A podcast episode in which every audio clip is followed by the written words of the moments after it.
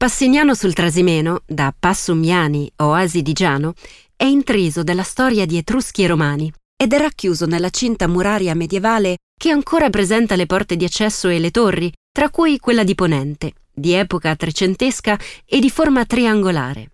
Il paese rappresenta piano la quiete del lago Trasimeno, che si può costeggiare camminando sul lungolago e da cui salgono viuzze che portano prima al borgo e poi alla rocca medievale che lo domina. Pagando un biglietto dal costo contenuto possiamo visitarla e godere di un'ottima vista su tutto il lago.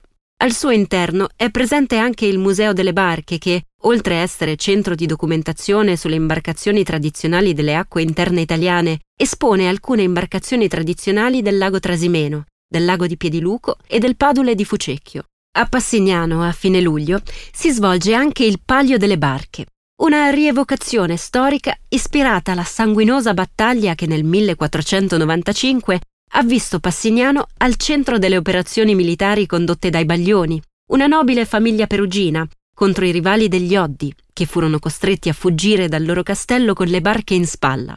I quattro rioni del paese rievocano le fasi dello scontro, sfidandosi prima in una gara di canottaggio sul lago, poi in una corsa a piedi, barca in spalla, sali e scendi per le vie del borgo antico e infine di nuovo in acqua.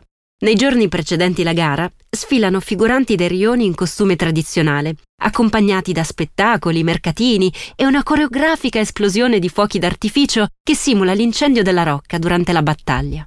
A Passignano sono presenti dei campeggi su via Europa che costeggia il lago, la spiaggia, Trasimeno e Cursal. Per un'area di sosta attrezzata c'è l'Airone, in via Lungolago Lelio Giappesi. In via Europa c'è anche un parcheggio senza servizi, con 20 posti camper di fronte al porticciolo.